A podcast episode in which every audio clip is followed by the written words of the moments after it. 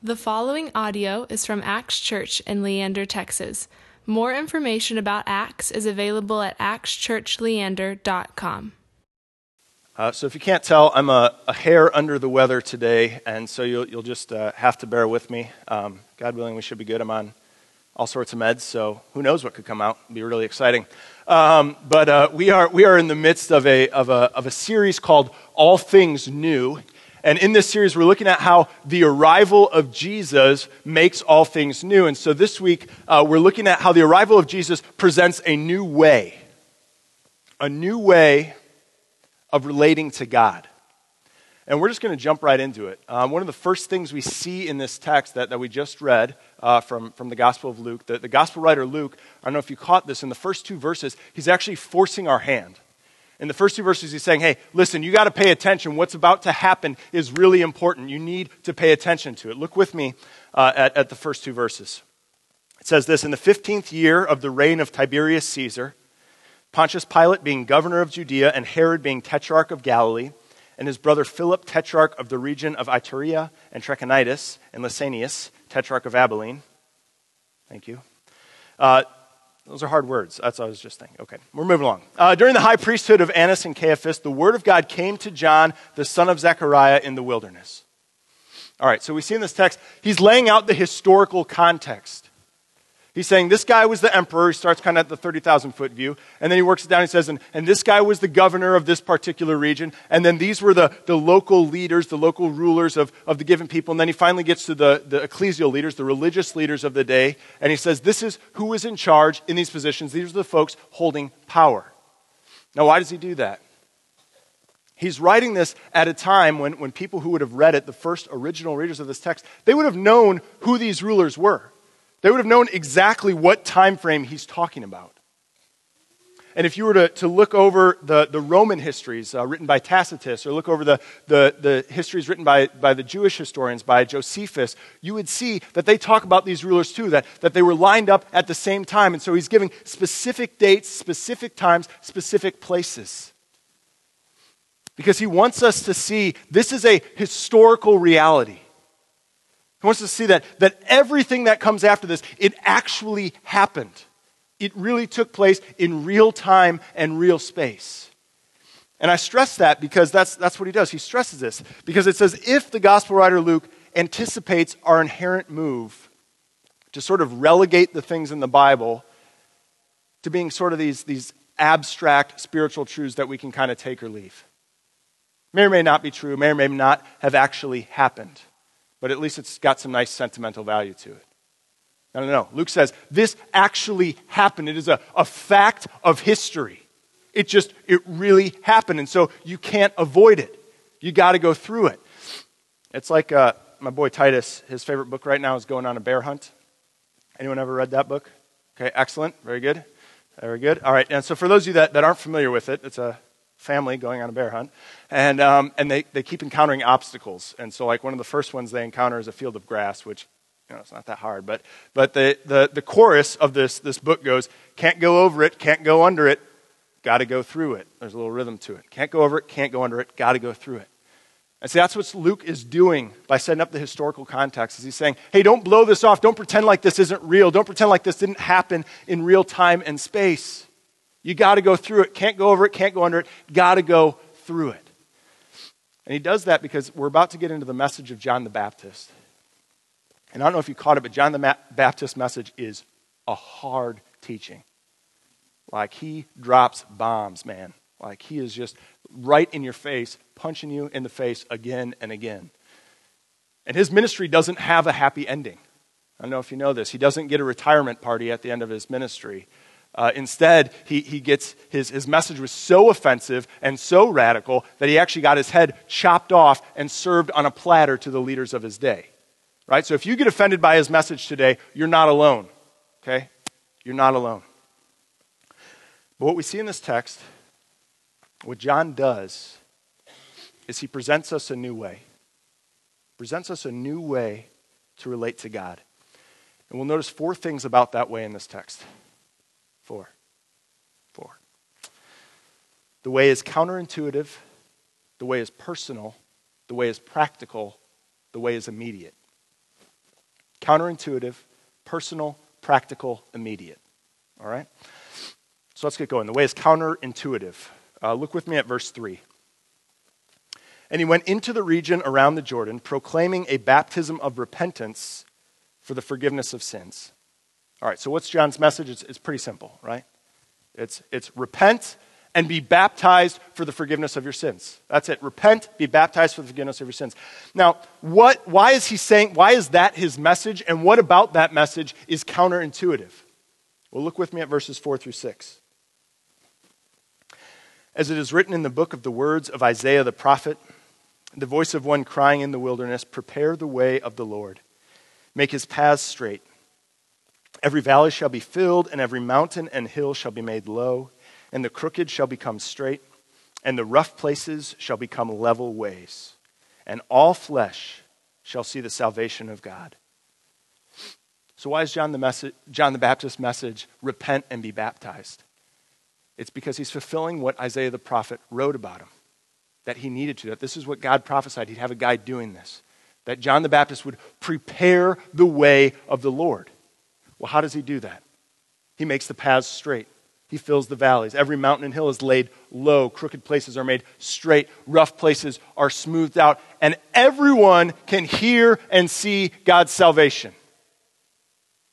That's what John's doing. He's preparing the way for the Lord. Now, obviously, we see John is not literally laying low mountains, right? He's not like walking around chucking dynamite everywhere, and he's not straightening paths, doesn't have his construction crew out making it happen. No, no, no.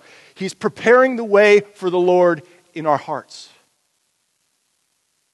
That his message of repentance and baptism for the forgiveness of sins is his way of preparing our hearts to receive the Lord. It's making the crooked places in our hearts straight. It's smoothing out the rough edges. It's bringing us low so that we can receive the Lord. Now, here's why this is counterintuitive. Look with me at verse 7. He's got people coming to listen to him, coming to check him out. He said, therefore, to the crowds that came out to be baptized by him, You brood of vipers, who warned you to flee from the wrath to come? Don't you love that? That's my kind of preaching right there, you know, like show up, bah, all right, thanks for coming. Um, yeah, like, why is his message so extreme? Like, why is he just insulting these people? What's going on? Well, what's happening is, is he's, he's speaking to a Jewish audience, and the Jewish audience was expecting the Messiah. And they believed, hey, when the Messiah comes, God is going to judge. And God is, is going to destroy his enemies. Those that aren't in line with him are going to be in trouble. He's going to bring judgment on his enemies. And now these folks, they're good religious people. They're the good guys. They're doing good stuff. And so they're expecting to be on God's good side when he comes in judgment. Because that's the, the ideology of religious people, right? That's how religious people think. Good people are on God's good side, bad people are on God's bad side. So be a good person, and then you're on God's good side. But John says to them, he says, Oh no, don't think you're a good person. You guys are vipers, children of vipers. Like, you need to repent. You need to be baptized. You need to be washed clean. You see, that's why the way is counterintuitive. I say this a lot, but there's a reason for it. The default setting of the human heart is religious. The screensaver of your heart says, if I'm good, if I follow the Ten Commandments, if I say my prayers, if I give to the poor, then God will like me, then God will have to bless me, then God will accept me into heaven because I've been good. And we see if we look through the history of religion and we look at, his, at religions right now, this is why every other religion says, hey, you follow these rules and you'll be accepted by God. Follow the, the five pillars, you're good to go. Take the eightfold path, you're good to go. Listen to these commands, and you're all right with God. Pray these prayers, light these candles, and everything's going to be okay. Do these things, and then God will accept you. But see, John the Baptist's message to absolutely everyone good people, bad people, religious people, irreligious people doesn't matter. His message to everyone is repent, be baptized, get forgiven. His message isn't do good stuff to balance out your scale before God. No, he says, Your scale is so messed up. You are in so much debt to God, you got no hope unless you repent and beg for his forgiveness, receive his mercy. The way is counterintuitive. And see, this is a message that both Christians and non Christians need to hear.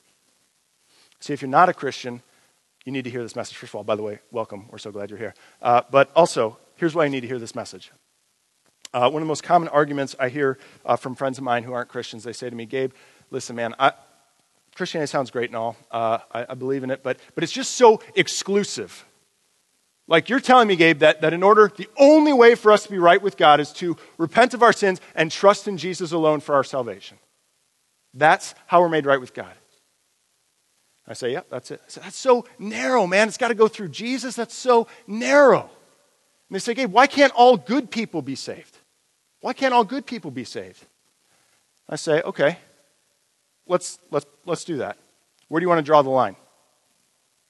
Who's the good person? Who's the bad person? How do you want to decide that? Say, okay, well, let's, let's start with a, a major offender, right? So, start sex traffickers. I think we can all agree that guys who kidnap girls, drug them, and then pimp them out around the world are bad dudes. Uh, under God's judgment, that's an issue, right? So, bad guys, right? They don't make the cut. Okay, very, very good. Now, what about the Johns? You know, it's a supply and demand industry. So, what about the Johns that actually purchase these girls? I mean, it's a terrible thing to do. They probably under God's judgment too. Yeah, okay, Gabe. Yep, under the. All right. All right. Now, of course, once again, it's supply and demand industry, and of course, uh, you know that a, a ton of money that fuels sex trafficking is from online pornography. So we should probably anyone who's ever looked at that probably not going to make the cut. All right, so statistically speaking, now we have half of all men in this country and a quarter of all women in this country just got thrown under the bus. And then we say, well, of course, we know the root cause of all of this is the fact that we as people have a tendency to treat other people as objects and objectify them instead of treat them as persons. And so, you know, we really should have an issue with that. So, how about anyone who's ever objectified another person? Treat another person as an object instead of a, a person, they don't make the cut either. And we could keep going, but, but where's the line? And pretty soon we look around and we say, where have all the good people gone? Jack Johnson? Where's the good people? Oh, listen to more music. Where, the, where are the good people? Where do you draw the line? Where do you draw the line? Who's in, who's out? You see, John the Baptist line is absolute. It's really simple. He says, You're all a mess. You all need to repent. You all need to be forgiven. Every single person. My grandma and Charles Manson. Both need to repent. You can't get over it, can't go under it, you got to go through it. Everyone needs to repent and turn to Jesus. And this includes Christians too. See, this is why it's important for Christians to get this message. See, what will happen in the life of a Christian is you say, okay, all right, I get it. It's not about me. I don't, I don't earn my way to God by doing good things. It's all about His grace for me in Jesus. And I believe that and I receive that. And I know I'm saved just by what Jesus has done. But then, as you go about and you live your Christian life, what starts to happen is that default setting of, of religion kicks in your heart. And so when things don't go your way, you start to think, well, I must not be making God happy. Things aren't going my way, so I must have misstepped. I'm not being a good enough person. Or when things do go your way, you say, well, of course, I've been following everything God told me to do. I'm doing the right things, and so things are going my way. God kind of owes me. This happens all the time. And so we need to again and again be reminded that we need to repent and be forgiven. So, one of my biggest mentors uh, when I was in college was a guy who uh, his job was he was a, a missionary at MIT, uh, Massachusetts Institute of Technology, right, Ivy League school. Missionary there to fraternities. Okay, so missionary to fraternities at MIT. Now, just think about this gig for a second, right? So he's at MIT. Some of the smartest people in the world are there. So that's a, that's a hard group to reach because, you know, last time I checked on the internet, apparently Christians are all idiots. So, so hard to, to reach that group. Uh, but then on top of it, it's frat guys, right? So it's like reaching out to drunk geniuses. Like it's just very, very hard to do. And so he'd tell me stories of, of what he would do, like kind of how he worked. And, and he'd just go to parties, party after party after party, and, and he'd hang out there and he'd get to know these guys and, and we'd talk to them in the morning, not so much that night. And, and, and he'd, he'd pray over them. He'd pray at these parties. He'd talk to these guys. They'd get to know him. He'd build relationships, and he'd share the gospel with them. And he was seeing this incredible fruit. He'd see a bunch of guys come to faith. It was really, really cool. And, and part of his gig, though, was he had to, to raise all his own funds. Uh, the, the ministry he was working with, that's every year he just had to raise his own salary. And, uh, and, and he'd been doing this gig for a few years, and eventually his funding well went dry. And so he's in seminary at this time, and then he's also doing this ministry full time, and all of a sudden his funding well just dries up, and no one's supporting him anymore. Do you know what happened to him after that? He left the faith. Right now, if you were to go hang out with him, he's, he's not a Christian anymore. He's pretty clear about that, pretty adamant about that. Now, how does that happen? How does that happen to him? See, what happened is he got to a point where he was doing such good stuff for God, right? That subconsciously he started to believe that God somehow owed him. That because he continued to be a good Christian, he continued to share the gospel, continued to do what God would have him do. The second God didn't show up in the way that he thought he should, second God didn't provide from the way he thought that God owed him to, he was done. He was done. Now, if that way of approaching God crept into my friend, the missionary at MIT's mind, do you think it's possible that that happens to you? Do you think it's possible that even as a Christian who knows all about God's grace for you in Jesus, that's possible to forget about that way of relating to Him and start relating to Him on the basis of your works? God, I've been, been good. You, you kind of owe me this year. I'm on the nice list. John the Baptist says his message is repent and be forgiven. That's it. That's the way to relate to God. The way is counterintuitive. But we also see that the way is personal. Look with me at verses 8 and 9. John the Baptist is speaking. He says this Bear fruits in keeping with repentance, and do not begin to say to yourselves, We have Abraham as our father. For I tell you, God is able from these stones to raise up children for Abraham. Even now, the axe is laid to the root of the trees.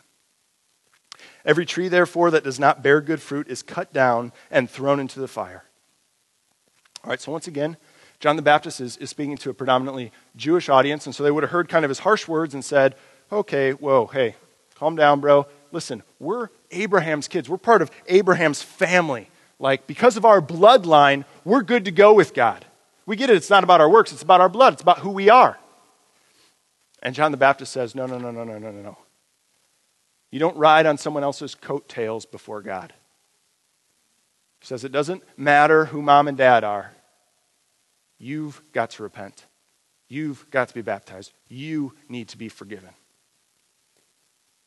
The way is personal. You see, and this happens to us too. See, it's not, it's not enough that you were raised in a Christian home. It's not enough that you grew up going to church. It's not enough that you show up here and make your wife happy. You show up here to keep your parents off your back. It's not enough. You've got to own it. It's not enough to say, well, I, really like Pastor Gabe, and so as long as he's doing right, scary to let your faith rest on someone else's. You've got to own it. You need to come before God in repentance be baptized, be forgiven. You need to put your trust in, your, in salvation uh, with Jesus for you. You can't ride the coattails of someone else's relationship with God. You can't ride the coattails of someone else's faith. At one point or another, it has to be real to you. Like, you have to own it. It's personal. You can't go over it, can't go under it. You got to go through it. Way is personal. It's also practical. Look with me at verses 10 through 14. And the crowds asked him, What then shall we do? And he answered them, Whoever has two tunics, to share with him who has none. And whoever has food is to do likewise. Tax collectors also came to be baptized and said to him, Teacher, what shall we do? And he said to them, Collect no more than you are authorized to do. Soldiers also asked him, And we, what shall we do? And he said to them, Do not extort money from anyone by threats or by false accusation and be content with your wages. All right, so folks, they hear John the Baptist's message. They're cut to the heart.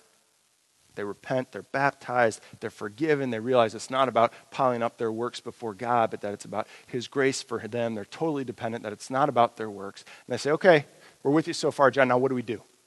What do we do? We know it's not about our works. What do we do? And John says, do good works. What? Right? John, I thought you just said it wasn't about our works, that our works get us nothing before God. That's exactly right, because your works aren't for God, your works are for people. That those who have tasted of God's grace are now able to extend that grace to others in tangible, practical ways. That those who repent and trust in Jesus are freed. They're free to be generous towards other people. Like, do you get that? Does that make sense? Do you see that if, like, in the center of your being, if you saw that you stand before God, the God of the universe, God created everything, that as you stand before Him, He smiles on you, He embraces you, that because of what He's done for you in His Son Jesus, that He says, Hey, I love you. I'm never letting go. That as you look at the grand scheme of your life, that no matter what happens, that ultimately you're okay. Ultimately, you're okay. Do you have that at the center of your being? Do you get how that frees you to live for others? So, I've talked about this a little bit before, but a few years ago when we were getting ready to, uh, to plant this church and I was doing some of the, the groundwork, uh, paving the way out here, we, um, I just felt this like great pressure to succeed. And I just felt like just crushing weight, like, I, I don't know if this is going to make it. Like, God, I think I may destroy this church before it even gets off the ground. And I would just second guess every decision I made. Uh, I wasn't sleeping at night. I questioned whether or not I was prioritizing the right things. And I was just crippled with this fear of failure. And I remember I, I told uh, the pastor of Acts Church Lakeway, Pastor Pete, and I said, Hey, this is what's going on. And he said, You got to stop that. I know. and, uh, and he said, Listen, man, this is the only way. He said, Gabe, for me, he said, if Acts Lakeway, the church he planted and, and, uh, and leads, he says, if it falls apart right now, he says, if, if everything I worked on for this church, everything I, I poured myself into, if it all goes bottom up, if it all burns to the ground, he says, I'm okay. Says, I know I'm going to be okay. God is still in control. God's grace is still for me that ultimately I'm still okay. And he says, Gabe, it's only from that place, it's only from having myself centered in that place that I'm freed to do the ministry I need to do. Now, can I tell you, for me, like those were the most liberating words ever. I was just like, oh, I guess that does make sense. It's amazing when you're a pastor and the gospel rings true for you, right? It's a good thing. It's a good thing. So from now on, I'm able to place myself in the grand scheme of things. I recognize Jesus made the way clear for me before God, that His grace is for me. And so we could fall apart. Man, y'all could uh, flip me the bird right now and leave, right? It could happen. And I'd be hurt. But ultimately, I'd be okay. And so that actually frees me to do ministry better. I don't have to second guess myself. I don't have to worry about, well, is this the right thing? No, God's in control. God's grace is with me. I'm accepted by Him. I'm freed to love people the way He's designed me to do that. And see, the same is true for you. That if you can take it into the center of your being, if at the core of who you are, you can see, I'm forgiven, I'm redeemed, I'm a child of God because of what Jesus has done for me, that actually frees you to live your life for others. Right? Frees you to live your life for others. So, so if there's, you know, homeless kids in Austin need hoodies. Here's 20 of them. Kids in Guatemala need nutritional beverages. I can drop $44. Man, I got a trust fund with the God of the universe. I'm good to go. It's no problem. Someone hurts me, someone wrongs me. It may sting for a little bit. That's all right. I'm still loved and cared for by God. You're good to go. The way is practical. Finally, the way is immediate. Look with me at verses 15 to 17. As the people were in expectation, and all were questioning in their hearts concerning John whether he might be the Christ, John answered them all, saying, I baptize you with water, but he who is mightier than I is coming. the strap of whose sandals I am not worthy to untie. He will baptize you with the Holy Spirit and fire. His winnowing fork is in his hand to clear his threshing floor and to gather, gather the wheat into his barn. But the chaff he will burn with unquenchable fire. And so, as John's speaking to these people, they say, Hey, wow, this guy's message is pretty amazing. It's really powerful. He says, So, is this guy the Messiah? Is he the one that God is going to set all things right through? Is he the one that God is going to judge the living and the dead through? And John knows that they're thinking this, and he says, Whoa, whoa, whoa. Nope, nope, it's not me. It's not me. I'm just pointing the way to him. He says, The one who's coming is mightier than me. He says, The one who's coming, man, he's so great. He's so awesome. He's so incredible. I, I, I'm not even worthy to untie his sandals. He's so great. But I don't know if you caught this, this, this picture he paints of Jesus. He says he's going to baptize you with the Holy Spirit and with fire. And then he gives this, this hardcore image of the winnowing fork in his hand, clearing the threshing floor. In other words, what he's saying here is he's going to be the dividing line, though. He's so great, he's so wonderful, but he is the dividing line with him. Where you land with him is going to determine everything. And guess what? He's coming. He's coming. The way is immediate. The same is true for us. See, John the Baptist is painting a picture of Jesus that isn't him holding a sheep and gently caressing it, right? Why? Because John the Baptist knows that Jesus is, of course, gentle and loving and compassionate. Absolutely. But he's not a wimp. I think sometimes we have this wimpy image of Jesus, but listen, he didn't come into the world to take on the forces of darkness, to destroy death forever, to take away our sin by just offering it tissues and a cup of hot cocoa and a hug. No, man, he came to clean house. He is the judge of the living and the dead, and we need to understand that, that if, if we're not right with him, we don't line with him, we get cleaned out too. We're lost. And you cannot like that, and that can make you really uncomfortable. Doesn't change it from being true. Doesn't change the reality that you need to respond to him. That Jesus is the dividing line. You have to deal with that. There is no neutral when it comes to him. But here's the good news no matter who you are, no matter what you've done, no matter where you come from, what you haven't done, whatever, it doesn't matter. John's message is for you that as you repent, as you confess of your sins before God, you're forgiven. That as you say to God, listen, I don't have it all together. God, my, my good works are not enough to make it okay between you and me.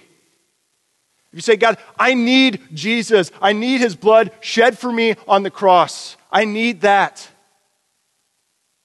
Man, you are made right with God.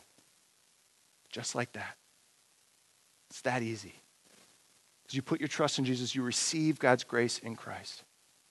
You're set right with God forever. You're good to go. So trust in Him and live in the new way that God has given you in Christ. If you all please pray with me. Lord God, give you thanks for this day, for my friends who've gathered here to worship you, for my friends who've gathered here because they're just figuring stuff out. God, I pray that your spirit would be at work,